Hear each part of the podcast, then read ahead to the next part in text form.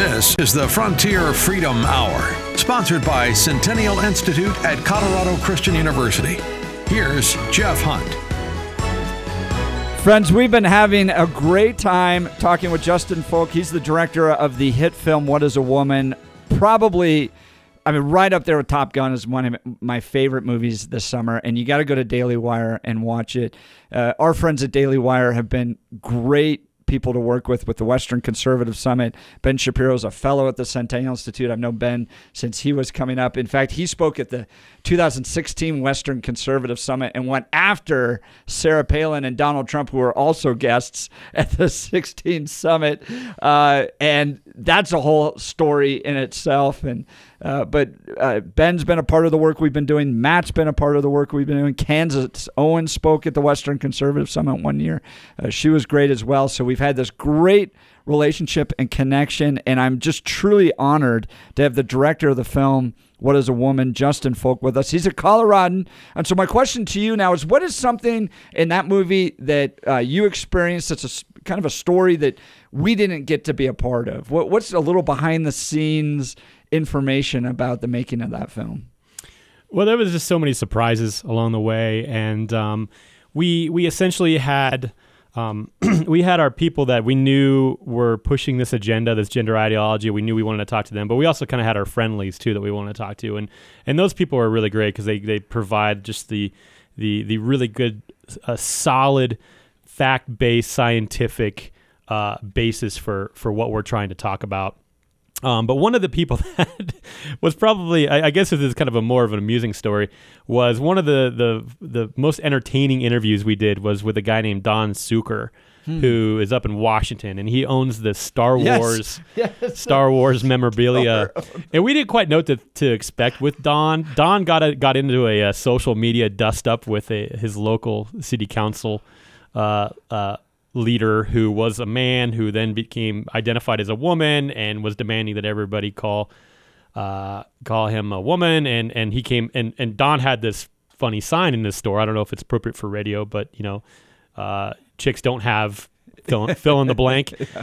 And this guy confronted him, and it, and it, blew up all over social media. So we knew we had to get up there and talk to this guy, but we didn't quite know what to expect with Don. We just knew he'd be this kind of cantankerous sort of guy. And when we get there, um, all we get all the way to Washington. We get there, and the guy's about to like keel over, and, and he's like visibly sick, like mm. he's hmm. coughing and hacking, and this is kind of like the, the, the height of COVID, you know, and. And so I stood out in the parking lot with Matt Walsh, and I'm like, okay, what do we, what do we do here? Like, we came all the way to talk to this guy. Uh, do we do we try to talk to him outside? And and and and Matt's just like, no, let's just let's just go in there and talk to him, you know, like. And so we we sat down and we talked to him, and and sure enough, we find out later the guy had full blown COVID. Just oh, really? full blown. He could barely, you know. Um, but we walked out of that that interview, and it was such a. If you watch in the movie, there's only part of it there, but like the whole thing was just insanely entertaining the whole way through. Like where we, when we were there making it, we were ourselves in, entertained the whole time and kind of on the inside just cracking up. And when we walked out, the first thing I said to Matt Walsh was, "Well, that was worth getting COVID over." right? it was just such a crazy, crazy experience with Don. But uh, you know, the the coolest part of this film was getting traveling all over the country and all over the world and asking this question. And the thing that um, I think that people don't really realize when we got out there was we asked this question to so many people mm-hmm. on the street and very few people either could answer it or were willing to answer it. Well, you have a Supreme Court justice that can't even answer yeah, the question. That's right. And but even people on the street, right? Now, so yeah. the Supreme Court, she's at a hearing, and yeah, right. there's a lot of political ramifications involved.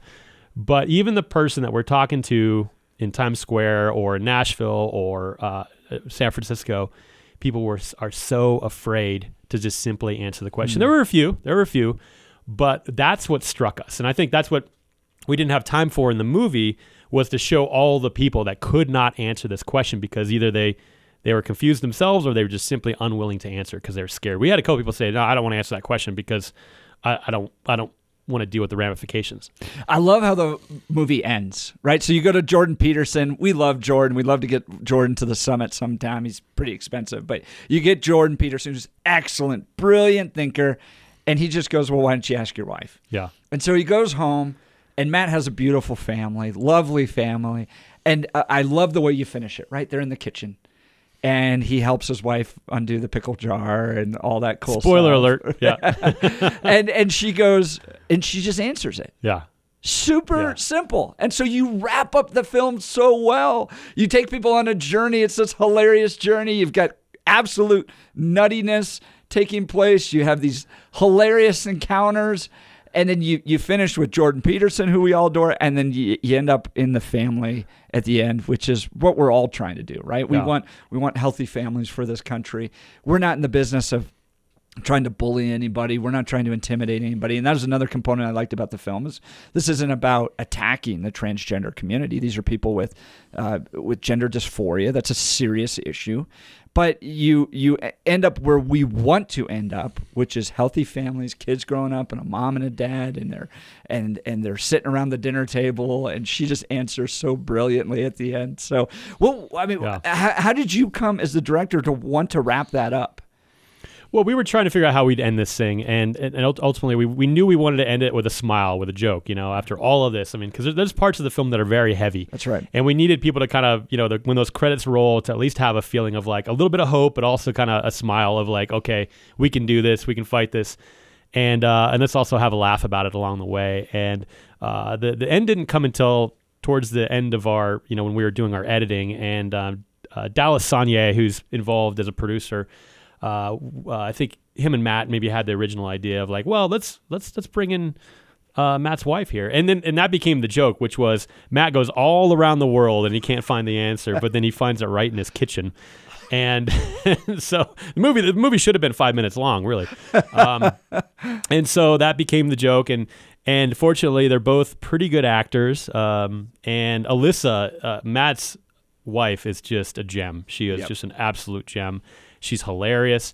She's she's smart, and uh, so she was definitely up for the up for the task. And so it was fun to film. You know, um, they get to be kind of their make believe husband and wife, and but in real life too. And um, and so it just it just felt right. That ending felt right. I had a different ending originally that actually kind of was a little bit more self-deprecating for Matt, where where um, I guess I I can kind of give it away now, but he was gonna we were gonna have his daughter kind of dress him up and have tea time, uh, but it just didn't play the same way, you know. And and Matt was very very very reluctant about showing himself dressed up like a, an old lady, you know, with a pearl necklace and hat and stuff like that. So we we ditched that one and we we ended up on this one, which was much more satisfying. So So we did a film a few years ago when we couldn't do the Western Conservative Summit in person. We did America, America, God Shed His Grace on Thee with Nick Searcy, and uh, Nick was great. And you need an anchor like a Nick Searcy or a Matt Walsh to guide the film. Otherwise, it just becomes really boring and just kind of talking heads and um, and a, a bit too academic. And you need to have an entertainment function to it. And Nick was great to work with, and we took him all around. And the wild thing about when we were filming that was right in the middle of the COVID stuff, and so you could still fly on airplanes, but everything was shut down. So we almost had. Like we, we had access to all the Washington D.C. monuments with nobody there. wow. Um, and uh, Nick is talking with Bo Snerdley at the Wa- at the Jefferson Monument about freedom and liberty and the kind of founding principles of this nation. And the whole goal of the film was to get to the idea that Christianity was essential to the formation of this nation. Yes, we may not be a Christian nation uh, on paper, uh, declared like England is, where the Queen's the head of the Church of England, but Christianity was absolutely essential to the formation of this nation. That was kind of our documentary, and we were on uh, Salem Now as well, as long with uh, is What Is a Woman only on Daily Wire? Is it also on Salem Now? It's only on Daily Wire. Only on Daily Yeah. Wire. But your other film, No Safe Spaces, w- was a project, right? With Salem or with Dennis Prager and, and Adam Carolla. Salem helped distribute it. It wasn't originally a Salem, Salem project, but they came in as a distributor and, and, a, and a great partner, a good promotional partner. And obviously, it's Dennis's world, it's his audience, so it only made sense to to really uh, promote the film to, to the Salem audience. And Salem was just wonderful along the way. It actually was some of our best um, uh, promotion for the film was through Salem with the radio stations around the country and doing events, doing screenings.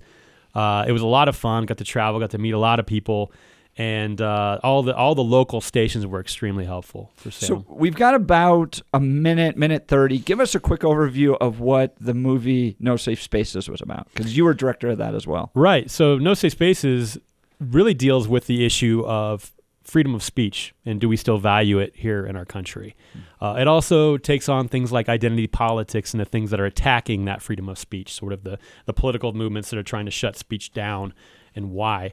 Um, and then we have a kind of a, a, a buddy movie here with uh, Adam Carolla Mm. and Dennis Prager, who people don't really realize those guys are those guys are very tight. Even though they're completely different people, um, they they love being with each other. And Mm. so we knew that we could just get them out and and get them out there around the country, and we could tell this story. And so at the time, all this attack on speech was starting to really flare up. Mm-hmm. Um, it was uh, fortuitous in, in the sense of making a movie. I mean, it's bad news for America, but it was we were out there telling the story about how speech is being shut down, and and ultimately our thesis was what starts on campus. So going back to the academia thing, Right. does not stay on campus, and so.